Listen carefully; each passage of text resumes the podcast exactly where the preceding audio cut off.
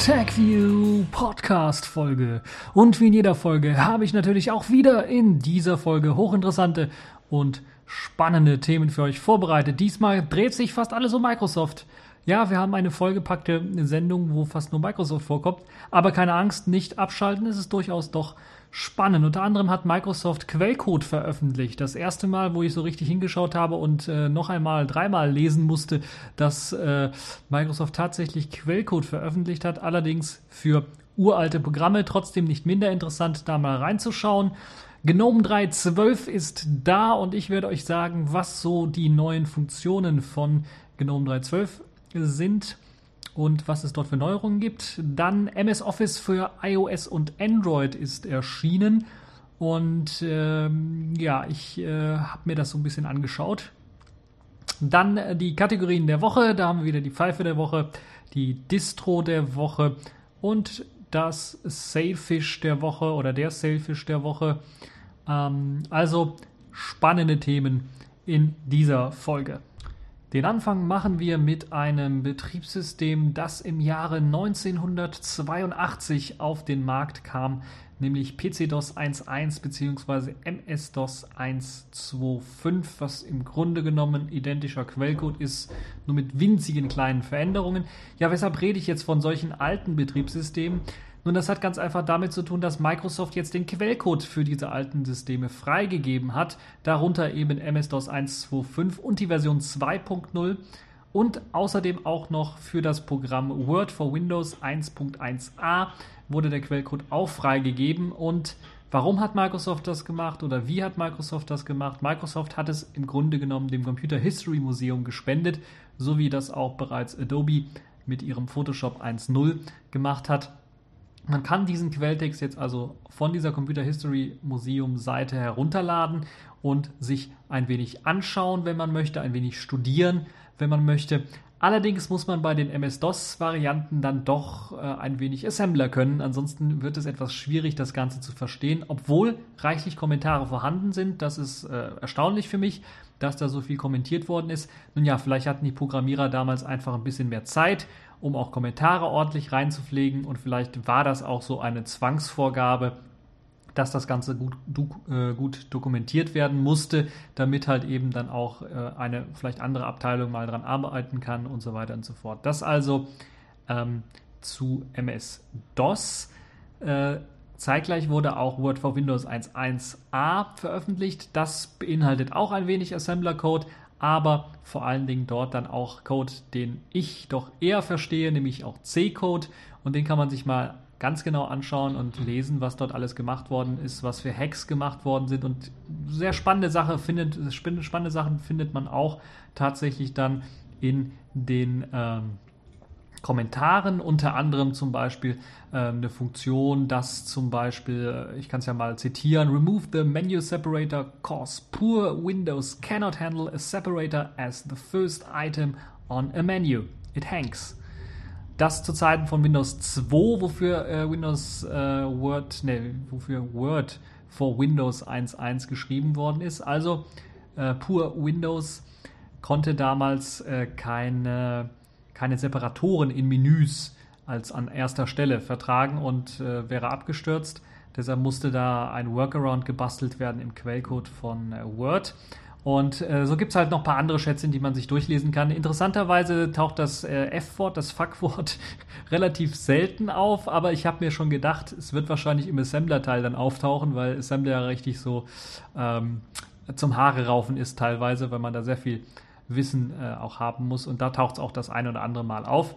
Also man kann sich das Ganze anschauen. Der Quellcode ist recht umfangreich, muss man ganz ehrlich sagen. Also ich habe jetzt nicht alles durchschauen können, aber so ein Grundkonzept, Verständnis kriegt man da doch schon einigermaßen. Es gibt interessanterweise dann auch einige Dokumentationsdateien, die dann veröffentlicht worden sind, die einem so ein wenig helfen zu verstehen, was damals dann so die Richtung war, wie man da vorgegangen ist, wie man Software auch ausgeliefert hat, interessanterweise mit den README-Dateien. die Leute, die so ein bisschen einsteigen wollen in diesen Code, sich da mal ein bisschen was durchlesen wollen und vielleicht ein Gefühl haben wollen, wie Microsoft damals gecodet hat oder vielleicht auch heutzutage immer noch teilweise codet, die können sich das Ganze anschauen. Wieder erstaunlicherweise finde ich da sehr viele Kommentare in dem Quellcode, also das ist auch wieder gut dokumentiert. Es gibt auch klare Erkenntnisse anhand der Kommentare, dass eben klar wird, dass eben das Windows-Team doch stark vom Word-Team getrennt war, weil dann halt so Sachen zum Beispiel gefragt werden in so einem Kommentar, ja, da ist da anscheinend doch ein Bug in dem Windows-Gedöns, oder man muss sie auf jeden Fall mal fragen, die Windows-Leute, was sie sich dabei gedacht haben. Solche Kommentare findet man auch in dem Quellcode. Sehr interessant, natürlich der Quellcode selber auch, aber Kommentare ist immer halt so ein bisschen etwas ausführlicher für die Leute, die vielleicht jetzt nicht immer eindeutig verstehen, was oder worum es denn tatsächlich geht in dem Quellcode, kann man die Kommentare doch durchaus verstehen. Und das ist, glaube ich, ein Vorteil, dass man halt viele Kommentare hat, um ein bisschen was Verständnis auch für die damalige Zeit dann aufbringen zu können. Das fand ich also relativ interessant, relativ spannend. Der Quellcode steht also zum Download verfügbar. Die Webseite war kurz mal down. Es kann also sein, dass der große Ansturm die halt doch ein bisschen was down gemacht hat. Wenn ihr jetzt drauf geht, sollte es eigentlich funktionieren. Ich habe also ohne Probleme den Quellcode runterladen können. Der Quellcode für MS-DOS ist in einem ZIP-Archiv quasi drin für die Version 1.1 oder 1.2.5. und 2.0 und separat dann halt eben auch Word for Windows. Und ja, das könnt ihr euch anschauen, ein bisschen Spaß mit haben und ein bisschen Zeithistorie jetzt tatsächlich auch von Microsoft veröffentlicht. Vielleicht zeigt das ja auch so ein bisschen, dass Microsoft jetzt in eine andere Liga gerät oder in eine Zeitenwende gerät mit eben dem neuen Microsoft-Chef und eben einer neuen Ausrichtung. Kommen wir zu einer etwas moderneren, neueren Oberfläche oder einem etwas moderneren, neuen System. Kommen wir zu GNOME.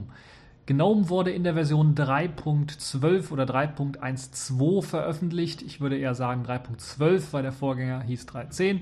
Also 3.12 veröffentlicht und ja, kommt mit einigen Neuerungen daher, die zunächst einmal auf der Oberfläche natürlich zu erkennen sind, weil eben einige Programme angepasst worden sind an die neue Oberfläche, aber auch unter der Haube wurde einiges gemacht. Dort haben nämlich die API-Entwickler von GTK doch einiges sich an Änderungen mit einbringen können und sich ins Zeug gelegt, um halt auch einige der Programme dann vernünftig lauffähig zu machen, unter anderem G-Edit, aber dazu kommen wir gleich nochmal. Also kommen wir zunächst einmal zu den Programmen allgemein. Was wurde geupdatet? Komplett geupdatet wurde zum Beispiel der Media Player Videos oder auch ehemals Totem genannt. Der wurde jetzt komplett auf das GNOME 3 Design umgemünzt, also nicht mehr das alte GNOME 2 Design. Das heißt, der Media Player wurde grafisch komplett neu gestaltet. Man hat jetzt quasi eine Art Feed oder eine Art zuletzt verwendete Dateien oder eben ein Feed, der im Channels-Bereich sich befindet, wo man dann halt sich Videos anschauen kann. Also der Wert liegt jetzt tatsächlich auf Videos. Es gibt eine Postervorschau beispielsweise für die Apple-Film-Trailer, wo man sich dann einen Trailer einfach aussuchen kann, indem man draufklickt. Es gibt eine Vorschau oder es werden Vorschaubilder ganz groß angezeigt in der Thumbnail-Ansicht von Videos, die man zuletzt abgespielt hat und so weiter und so fort. Das also das, was sich geändert hat. Die Bedienelemente für Vollbild sind zum großen Teil dann in die Statusleiste oder Toolbar gewandert. Eine Titelleiste gibt es ja so nicht mehr und sind jetzt da aufzufinden. Ansonsten gibt es auch ein neues OSD. Also On-Screen-Display, wenn man ein Video abspielt, das aber außer einem Play-Pause-Button, glaube ich, nichts Großartiges weiter dann beinhaltet. Natürlich eine Zeitleiste auch noch, wo man sich dann das Video dann vorspulen kann oder zurückspulen kann. Das ist also die große Änderung und ich glaube, das Größte und was man besser gemacht hat, ist, dass man jetzt, weil vorher war ja bereits Apple-Trailers, YouTube und so weiter, waren dort auch alle zur Verfügung in Totem, aber es war nicht immer so einsichtig, wie man das Ganze dann bedient, oder man kam nicht direkt drauf, sondern musste das unter Plugins suchen. Jetzt ist das zentraler Bestandteil der Applikation neben den lokalen Dateien dann auch eben verschiedene Streams aus dem Internet dann abspielen zu können, und das ist sehr gut gemacht mit eben dem Tab Channels, wo man dann halt eben seine Internetkanäle finden kann, unter anderem halt dann eben zum Beispiel standardmäßig British Guardian, Blip TV oder auch die Filmtrailer von Apple, die mit integriert sind. Das ist wirklich eine radikale UI-Änderung, wird wahrscheinlich nicht jedem so schmecken, aber es ist zumindest jetzt passt Totem so ein bisschen doch mehr in GNOME 3.12 hinein, in die GNOME 3 Oberfläche und in das Design. Und das ist halt eines der wichtigen zentralen Tools, was halt eben aktualisiert worden ist. Neben der Aktualisierung gab es auch einige weitere Neuerungen und neue Programme. Nicht ganz neu ist natürlich GNOME Software, wobei das, ich glaube, in 3.10 noch gar nicht standardmäßig richtig ausgeliefert worden ist, zumindest von keiner mir bekannten Distribution. Das ist jetzt stark erweitert worden, hat jetzt die Möglichkeit, unter anderem auch die Quellarchive oder die Softwarearchive setzen zu können. Also man kann halt eben sein Repository jetzt selber anlegen oder selber setzen. Es ist ein Upgrade-Assistent mit eingebaut. Es gibt jetzt ein Rating für verschiedene Software. Es gibt Screenshots, die hinzugefügt worden sind. Und natürlich immer noch die ausführliche Beschreibung. Das Ganze wirkt jetzt etwas flotter, etwas eleganter. Und es hat auch eine zentrale Funktion, zumindest für mich zentrale Funktion, übernommen für die GNOME 3 Shell, nämlich das Erzeugen von Ordnern. Das heißt, man kann jetzt auch für die GNOME Shell die Ordner, die schon in 3.10 möglich waren oder zu sehen waren, jetzt auch erzeugen und selber irgendwie bearbeiten. Das ist nicht ganz so, ja, sagen wir mal, elegant, wie ich mir das hätte gewünscht, weil es halt in GNOME Software irgendwie mit integriert ist und nicht direkt in der Shell möglich ist, wo ich mir es ähnlich gewünscht hätte wie am Smartphone, wo man einfach ein Icon auf das andere zieht und dann wird ein neuer Ordner erzeugt. Das ist leider noch nicht enthalten, aber dafür kann man tatsächlich jetzt auch selber Ordner erstellen, wenn man halt in GNOME Software hineingeht und dann das Ganze dort auswählt und ja, dort einen Ordner erstellt und Programme dort hineinzieht. Das also das Tolle daran. Ich bin mir noch nicht sicher, ich habe selber noch nicht ausprobiert, wie es aussieht mit Programmen, die jetzt zum Beispiel in GNOME Software nicht erscheinen, ob man die in einen Ordner reinpacken kann. Ich wage es zu bezweifeln, da muss man wahrscheinlich dann doch auf einen GConf oder DConf Editor zurückgreifen, um das Ganze machen zu können. Das ist aber auch eine tolle neue Sache, wie ich finde. Und eine der größten Änderungen für sicherlich einige Leute, die ein bisschen was programmieren oder schon öfters den G-Edit benutzt haben, ist halt eben dieser Texteditor, der jetzt komplett auf das neue GNOME 3 Design abgedatet worden ist. Und das ist wirklich eine sehr, sehr große Änderung, eine der radikalsten Änderungen, muss man ganz ehrlich sagen, weil viele der Menüeinträge verschwunden sind und G-Edit einfach komplett anders aussieht. Aber ich muss ganz ehrlich sagen, es sieht gar nicht mal so schlecht aus. Es sieht sehr, sehr simpel aus, das Programm. Hat den großen, großen Vorteil, dass halt sich niemand dann direkt abgeschreckt fühlt von dem Programm, weil es halt sehr simpel ist. Ich glaube, es gibt 4 Buttons in der Toolbar oder in der Titelleiste. Einmal der Öffnen-Button, der dann auch gleichzeitig, glaube ich, mit einem kleinen Dropdown-Menü das Speichern ermöglicht, soweit ich weiß. Oder das Öffnen aus anderen Applikationen raus. Ich habe es selber noch nicht ausprobiert, deshalb kann ich dazu nicht so viel sagen. Ich sehe es jetzt nur an den Screenshots. Also der Öffnen-Button zentral mit einem Untermenü, dann gibt es einen Button rechts daneben für Tabs, wo man dann halt verschiedene Reiter anlegen kann. Dann natürlich das Programm, der Programmtitel selber in der Mitte nochmal ausführlich mit sogar dem Ordner, wo sich die Datei befindet. Und dann rechts ein Speicherknopf, soweit ich sehe, und ein Einstellungsknopf, das normale Zahnradknöpfchen, was man auch im Nautilus findet, um halt den Rest des Menüs aufrufen zu können. Das heißt, viel wird hier auch wieder über das globale Menü gesteuert, über das Zahnrädchenmenü und natürlich über vielleicht auch das Rechtsklickmenü. Die Einstellungen wurden aufgeräumt. Es gibt jetzt eine auch vielleicht erfreuliche Sicht, die jetzt nicht nur für G-Edit gilt, sondern auch für viele andere Anwendungen, dass die Reiter für die Einstellungen jetzt so ein wenig anders aussehen und das Ganze so ein bisschen moderner wirkt und flinker wirkt. Es gibt die Möglichkeit, auch in der Statuszeile, und da muss man sich auch erstmal dran gewöhnen, dann verschiedene Sachen umzustellen. Zum Beispiel kann man dort ganz schnell einstellen die Tabulatorbreite. Man kann den automatisch erkannten Quellcode, die Anzeige oder die Farbgebung ändern.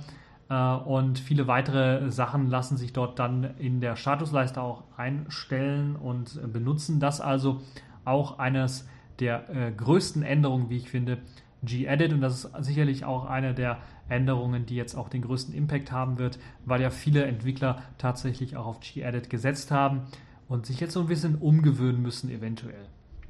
Auch geupdatet wurde wieder der Browser. Der hat jetzt eine etwas modernere Oberfläche wieder bekommen. Eine Oberfläche, die jetzt auch Tabs in separaten Prozessen ausführt, was einem hilft, natürlich erstmal ein bisschen mehr RAM zu verbrauchen. Nein, aber was vor allen Dingen hilft dann, wenn ein Tab abstürzt, dass der ganze Browser nicht unbrauchbar wird. Das also eine tolle Sache. Außerdem hat man wieder mal ein bisschen was Platz gespart, auch wenn es nicht ganz so einleuchtend ist. Die URL-Zeile ist weg. Es gibt jetzt nur noch den Titel und die URL klein darunter in der Titel oder in der Toolbar. Und wenn man dann eben darauf tippt, dann ändert sich halt eben das in eine Adresszeile und man kann dann tatsächlich die Adresse eingeben. Das ist also auch eine der Änderungen im GNOME Webbrowser, ehemals Epiphany genannt. Und eine positive Änderung, wie ich finde. Also er wirkt ein bisschen aufgeräumter, ein bisschen was moderner. Gibt noch hier und da ein paar andere Änderungen.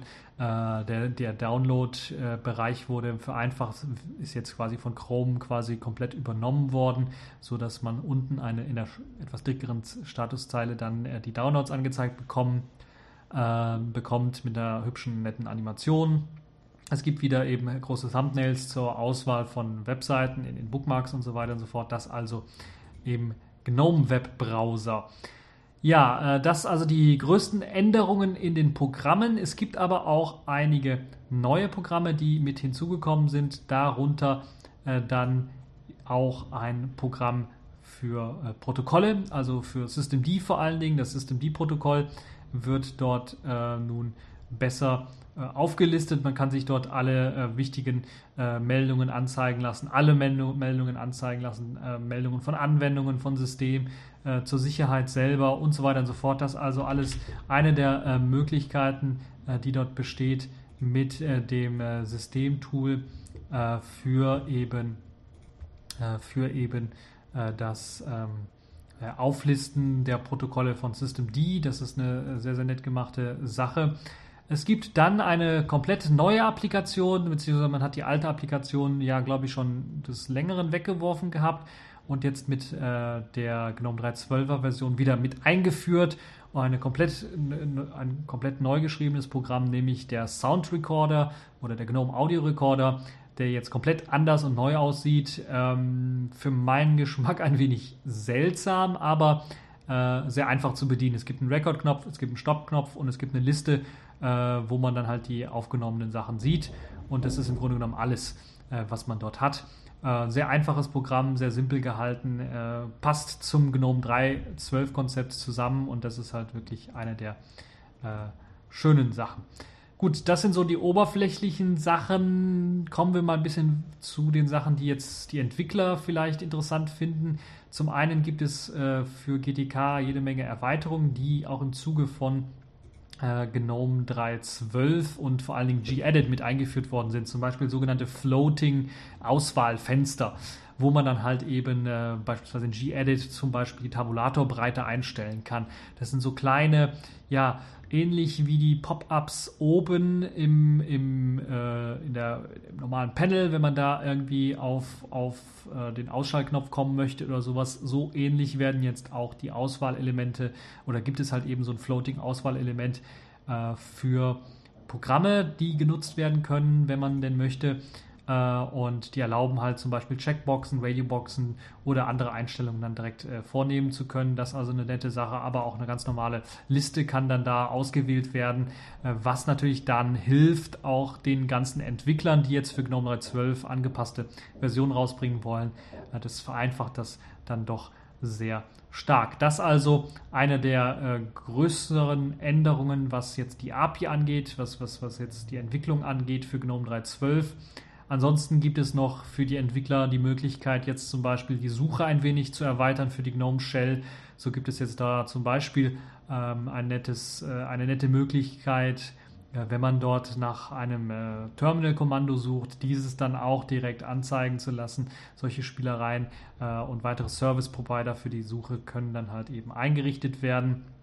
Insgesamt GNOME 3.12, also glaube ich eine gute Weiterentwicklung, auch wenn ich es selber noch nicht getestet habe. Ich werde dazu wahrscheinlich noch einen ausführlichen Test machen, wenn ich es dann auch tatsächlich ein bisschen was ausführlicher getestet habe.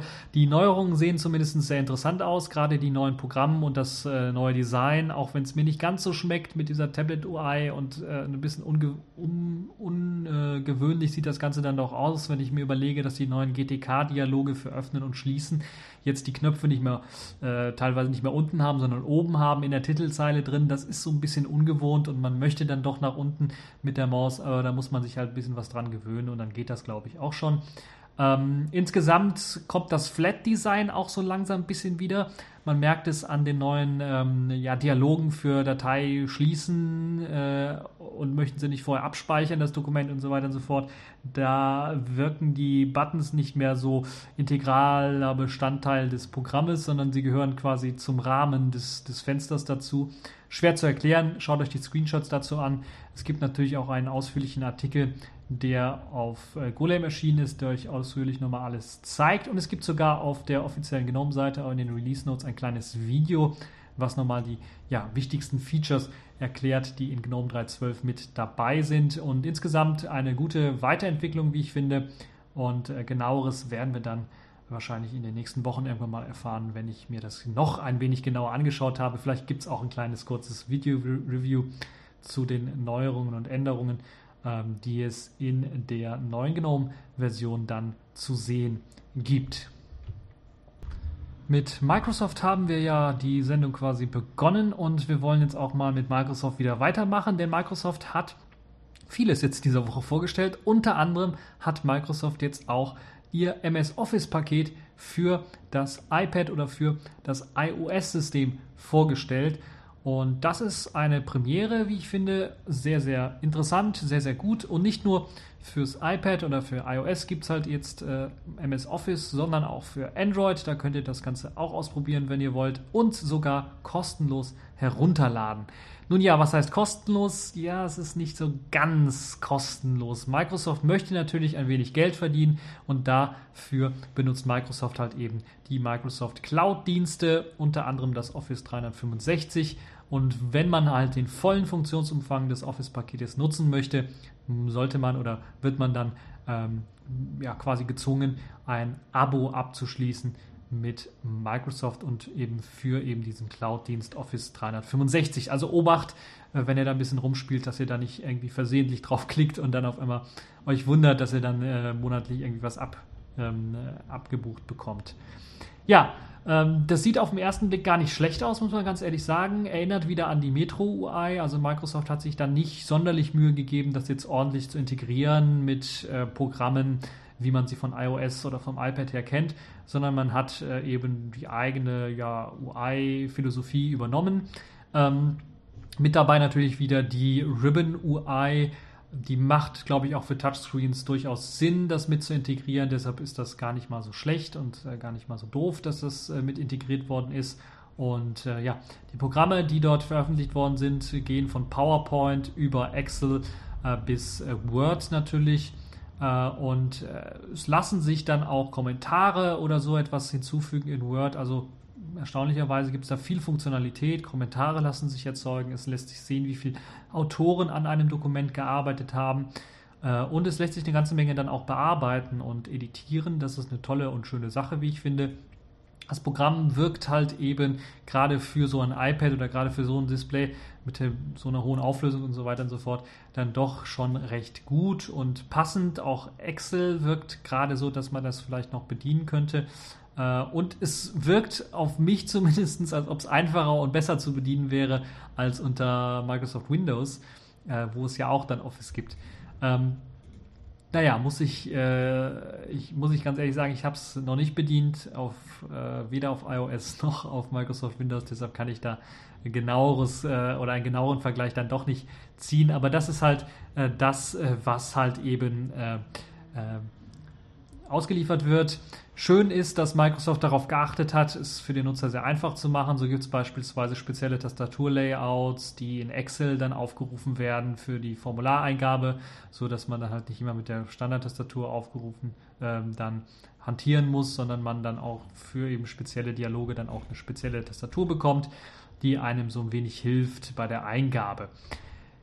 Ja, das ist also ein sehr, sehr interessantes Programm für iOS jetzt erschienen. Das Einstellungsmerkmal oder Alleinstellungsmerkmal für die Microsoft Surface Tablets ist jetzt so ein bisschen weg, weil jetzt eben Office für iOS und für Android auch erschienen ist und man halt eben jetzt nicht mehr nur Office oder das vernünftige Office-Programm, so wie Microsoft das immer bezeichnet in ihrer Werbung, dann für oder auf dem Surface Tablet bekommt, sondern tatsächlich dann auch auf den anderen Geräten. Sehr interessant ist, ich habe das MS Office tatsächlich auch mal ein bisschen was ausprobiert in der Android-Version. Ihr wisst vielleicht, ich habe kein Android-Handy, aber ich habe ein Jolla-Handy und da gibt es ja die Android-Kompatibilitätsschicht und ja, für die Leute, die sich fragen, die sich das mal anschauen wollen oder zumindest als Reader vielleicht mal benutzen wollen, das ist dort auch möglich. Ihr könnt halt auch auf dem Jolla-Handy mit Hilfe der Android-Kompatibilitätsschicht dann auch MS Office, die Android-Version, dann ausprobieren und benutzen. Das funktioniert also ohne große Probleme.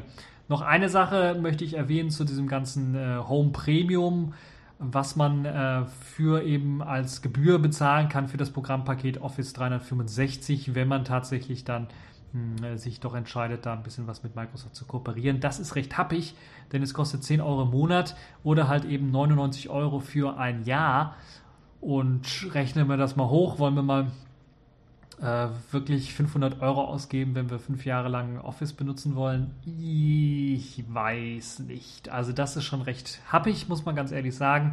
Da hat Microsoft dann doch ein bisschen was, schlägt Microsoft dann doch zu. Das heißt, das vermeintlich erstmal kostenlose Office ist dann doch gar nicht so kostenlos, sondern ist doch dann doch deutlich teurer, als man so erwarten würde. Für eben ein Office, das auf einem Touchscreen läuft, auf einem Touchscreen-System läuft. Es ist ein richtiger Schritt in die richtige Richtung. Ich glaube, wir werden in Zukunft dann doch auch in Büros doch mehr Tablets dann finden.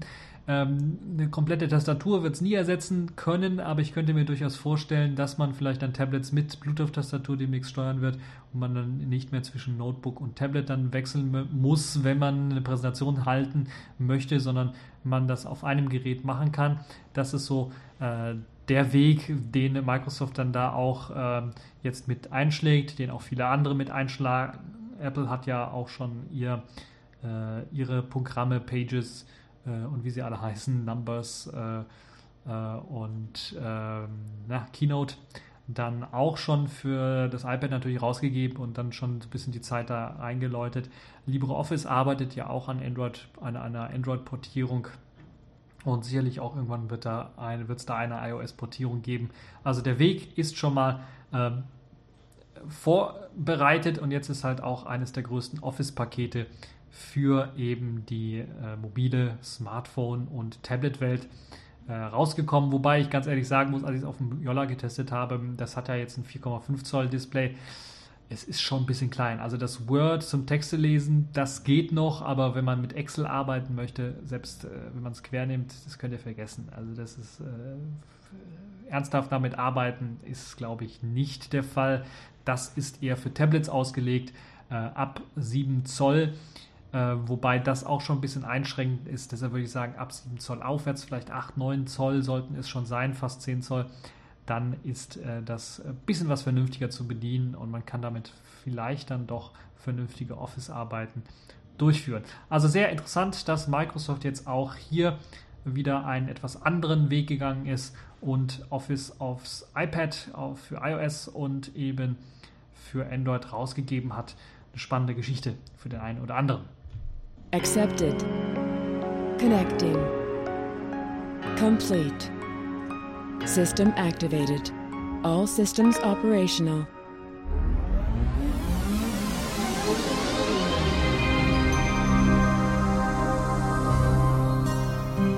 Ja, kommen wir von einem Microsoft-Thema zum nächsten. Kommen wir zu unseren Kategorien der Woche und dort ist die Pfeife der Woche diesmal das Land Niedersachsen, denn die wollen noch ein Jahr länger den Support für Windows XP haben, nachdem er offiziell eigentlich schon abgelaufen ist, und das bedeutet natürlich mehr Kosten.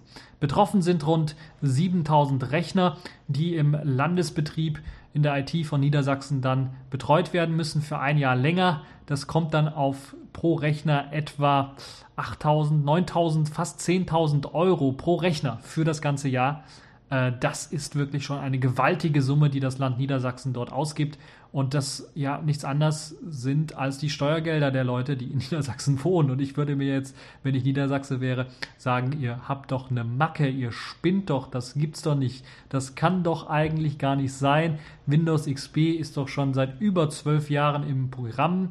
Und da muss man doch damit rechnen, dass doch irgendwann mal der Support dafür irgendwie eingestellt wird. Und vor allen Dingen, seit Microsoft ja schon eine Kampagne fast gefahren hat, seit Monaten, fast schon seit einem Jahr, wo sie dann gesagt haben, steigt endlich um. Man hat es in Niedersachsen immer noch nicht irgendwie hinbekommen. Es gab zwar einen Plan, auf Windows 7 umzusteigen, das hat aber irgendwie nicht geklappt. Kein Wunder, T-Systems wurde irgendwie beauftragt und da kann ja nichts bei rumkommen. Und jetzt hat man tatsächlich dann doch noch einen Umstiegsplan für Windows 8.1 dann rausgegeben. Das könnte dann doch eine mittelmäßige Katastrophe werden, wenn wir uns jetzt überlegen, dass man innerhalb eines Jahres dann über 22.000 IT-Arbeitsplätze dann umstellen möchte. Und das ist doch schon heftig. Das ist doch schon heftig, wie ich finde. Und das ist sogar so heftig, dass Microsoft sogar sagt, wir haben den Preis so hoch gehoben, dass viele Firmen sich gar nicht mehr rantrauen, jetzt eine Verlängerung für Windows XP zu beantragen. Und anscheinend hat man in Niedersachsen genug Steuergeld, dass man das machen kann. Und das ist schon eigentlich beschämend, weil über 12 Jahre ist Windows XP jetzt alt und dass sie das nicht gecheckt haben dort, dass dann irgendwann mal ein Update oder ein Plan gemacht werden muss für ein Update, ist schon wirklich sehr, sehr traurig. Und das ist, muss man ganz ehrlich sagen, eine Verschwendung von Steuergeld. Die haben es einfach nicht gebacken bekommen. Ich weiß nicht, wie es da abläuft, aber ich könnte mir durchaus vorstellen, dass die IT-Experten, die dann dort eingestellt sind, entweder schon lange aufgegeben haben, den Leuten da was zu erklären, oder wenn sie versucht haben, was zu erklären, dann haben die heute nicht zugehört und dann sind halt eben die Verantwortlichen dafür, weiter oben zu suchen und nicht in der IT-Abteilung selber. Aus meiner Sicht zumindest. Es gibt da auch ein nettes, hübsches Video, was ich auf Google Plus mal verlinkt habe, wo man dann auch nochmal sieht, wie war denn doch dort ein Experte genommen wird und wie man halt mit Experten so ein bisschen umgeht. Und ich könnte mir durchaus vorstellen, dass das hier in dem Fall dann auch der Fall war. Und das ist schon richtig krass. Und wenn man dann richtig hochgehen möchte, ist natürlich das Land Niedersachsen selber dafür verantwortlich, weil sie keinen Plan aufgestellt haben und eigentlich dafür verantwortlich sind, dass es halt auch in der IT-Infrastruktur dann nicht mangelt und dass Leute dann halt eben ein vernünftiges Update dort bekommen und dass halt eben die IT eines Landes dann auch sicher ist. Weil es kann nicht sein, dass sie jetzt hier einen ultra teuren Supportvertrag unterschreiben müssen, nur damit sie halt ihre IT absichern können. Da hätte man vorher schon mit kluger Weitsicht eigentlich draufschauen können. Ich meine, 12 Jahre, Leute, das kann doch nicht euer Ernst sein. Ich weiß nicht, wie lange ihr das im Einsatz habt, das Windows XP, aber ich bitte euch, im Juni 2011 habt ihr schon eine Ausschreibung gemacht für eben die Migration von XP auf Windows 7 und ihr habt es bis heute nicht geschafft. Wir haben, das sind 3 Jahre. Leute, das kann doch echt nicht angehen. Na gut, T-Systems war beauftragt, da kann man nichts, also das ist, was soll man dazu sagen? Dass da ist wohl einiges im Argen und es ist wohl nicht so leicht, wie der eine oder andere sich das dann doch vorstellt, dann eine Migration zu machen. Ich könnte mir jetzt durchaus vorstellen, jetzt wenn die Migration auf Windows 8.1 kommt, dann wird es noch schlimmer, weil ja dann auch sehr viele Umschulungskosten dazukommen. Es gibt kein klassisches Startmenü mehr. Und für den einen oder anderen, der sagt, ja, kann man doch irgendwie nachrüsten, das ist nicht ganz so einfach, gerade bei sicherheitstechnischen Bereichen. Da muss natürlich auch dafür gesorgt werden, dass da auch sicherheitsrelevante Software da geprüft wird. in sicherheitsrelevanten Bereichen, meine ich, so rum.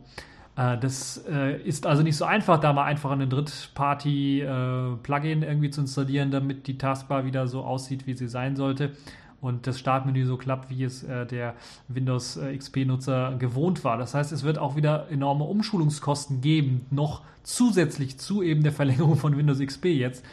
Und das ist dann doch schon sehr, sehr beschämend, was jetzt hier die Politiker wieder auf die Beine gestellt haben, was die Behörden alles versäumt haben und also da kann man nur noch ganz, ganz heftig mit dem Kopf schütteln und den Leuten und hoffen, dass dann in Zukunft eventuell dann doch wegen Steuerveruntreuung oder einem Umgang, der jetzt doch sehr fahrlässig ist, sagen wir mal, dann irgendwann mal auch gesetzlich dagegen vorgegangen werden kann oder auch richterlich dagegen vorgegangen werden kann, gegen solche Leute, die das eben vergeigen.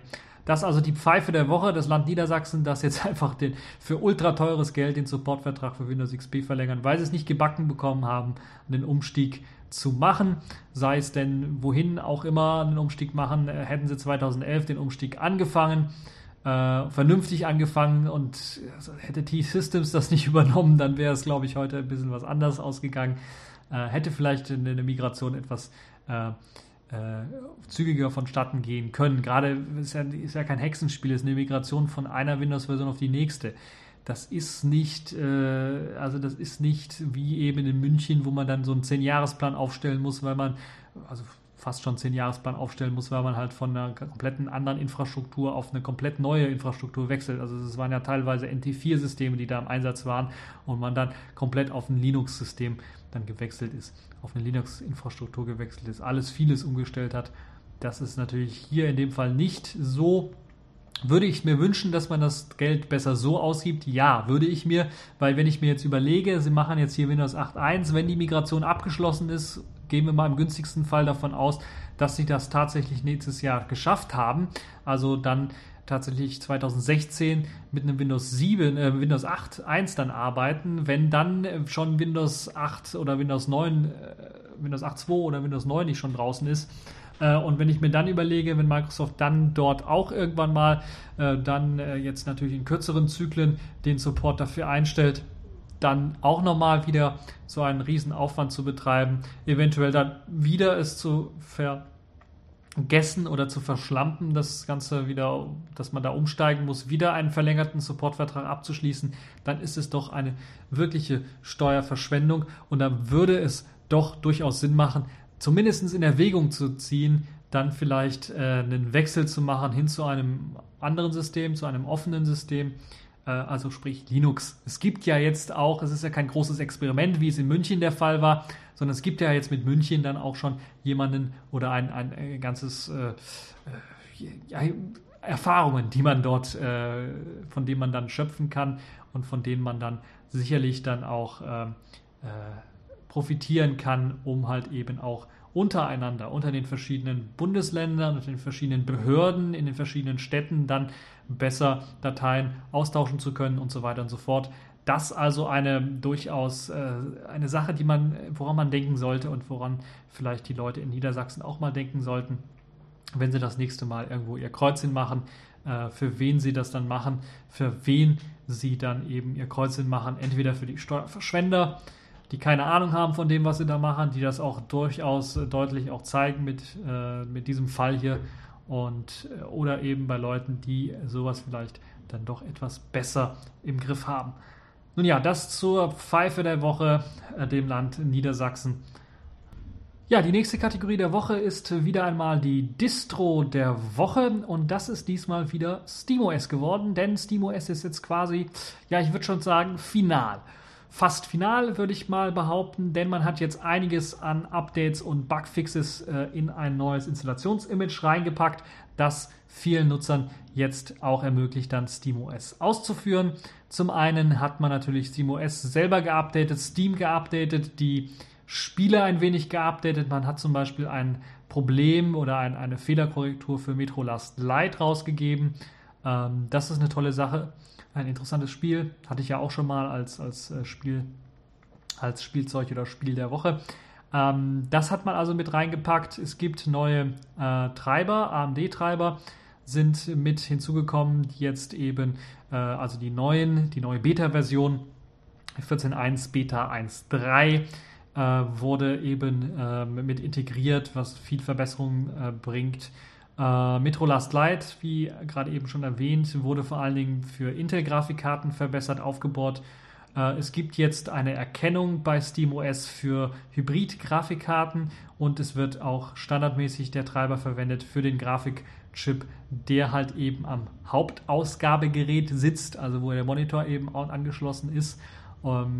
Meistens, mindestens, wenn man mehrere Geräte, mehrere Monitore hat, könnte es ein bisschen was tricky werden, aber hier hat man also jetzt dann doch die Hybrid-Grafikerkennung mit eingebaut und eben das, was eben an der Hauptgrafikkarte angeschlossen ist, das wird dann auch als Grafikkarte standardmäßig für Spiele und so weiter verwendet. Eine schöne Sache.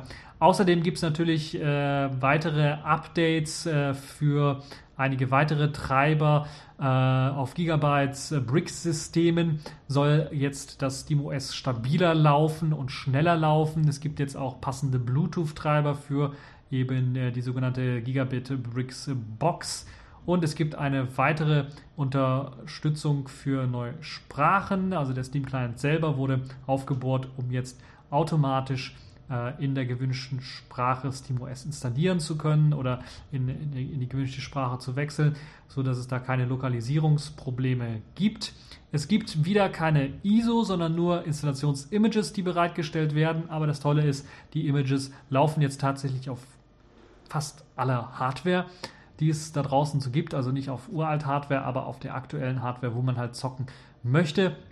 Und das System macht sich so langsam. Es ist als, ja, sagen wir mal, als Desktop-System, als Linux-Desktop-Ersatzsystem nicht so sehr geeignet, weil da doch noch einige zentrale Dinge einfach fehlen. Also da ist man mit anderen Distributionen sicherlich besser, ist man dort sicher besser aufgehoben mit anderen Distributionen. Aber für Spiele ist das sicherlich eines der ja doch sehr, sehr interessanten Sachen, gerade mit der automatischen Erkennung für eben die Hybrid-Grafik, für sehr, sehr aktuelle Treiber, für die Optimierung auf bestimmte Gaming-Systeme und so weiter und so fort, ist das dann doch durchaus einen Blick wert. Also, falls ihr das noch nicht gemacht habt, falls ihr SteamOS noch nicht angetestet habt, auf echter Hardware oder vielleicht in der virtuellen Maschine, jetzt ist auf jeden Fall es so reif, dass ihr es ausprobieren könnt. Es läuft stabil, es hat eben die Treiberunterstützung und die Modernität, die man von so einem System erwartet, was eben Spiele und Performance angeht. Deshalb auf jeden Fall ein Blick wert. SteamOS jetzt in dieser aktualisierten Version, lasst mich nicht lügen, Update 96 heißt es, glaube ich, SteamOS Update 96. Es gibt also keine richtige Versionsnummer, woran man das dann festlegen kann. Auf jeden Fall, ich sehe gerade, eine ISO steht auch zur Verfügung. Das heißt, ihr müsst nicht nur die Images im ZIP-Archiv runterladen, sondern könnt euch auch eine ISO runterladen, die rund 1 GB groß ist. Die Image-Datei ist dann 2,3 GB groß. Also ich denke, 1 GB zum Testen sollte doch durchaus doch schon drin sein. Das also zu der Distro der Woche und dieser Kategorie. Sailfish der Woche, dort gibt es auch wieder was Interessantes, nämlich die erste Anleitung für den Port des Nexus 4 wurde vorgestellt und ein erstes Image wurde veröffentlicht für alle diejenigen, die jetzt so ein bisschen Beta-Tester spielen wollen oder die sich Sailfish jetzt auch nochmal auf ihrem alten Nexus 4 vielleicht mal anschauen wollen, die können sich das jetzt antun. Es gibt da also die Möglichkeit, jetzt ganz einfach ein Image runterzuladen. Ja, ganz einfach ist es nicht. Also ihr müsst zunächst einmal laut der kompletten Anleitung auf ein Android 4.2 downgraden, dann CyanogenMod installieren und dann könnt ihr, weil eben Sailfish OS auf dieser CyanogenMod basiert, dann Sailfish OS ganz einfach einspielen und habt dann die Möglichkeit, Sailfish OS auszuprobieren. Die Anleitung klingt etwas umständlich. Man muss vielleicht nicht jeden Schritt machen. Ich habe es selber noch nicht ausprobiert. Ich habe leider kein Nexus 4, um es auszuprobieren.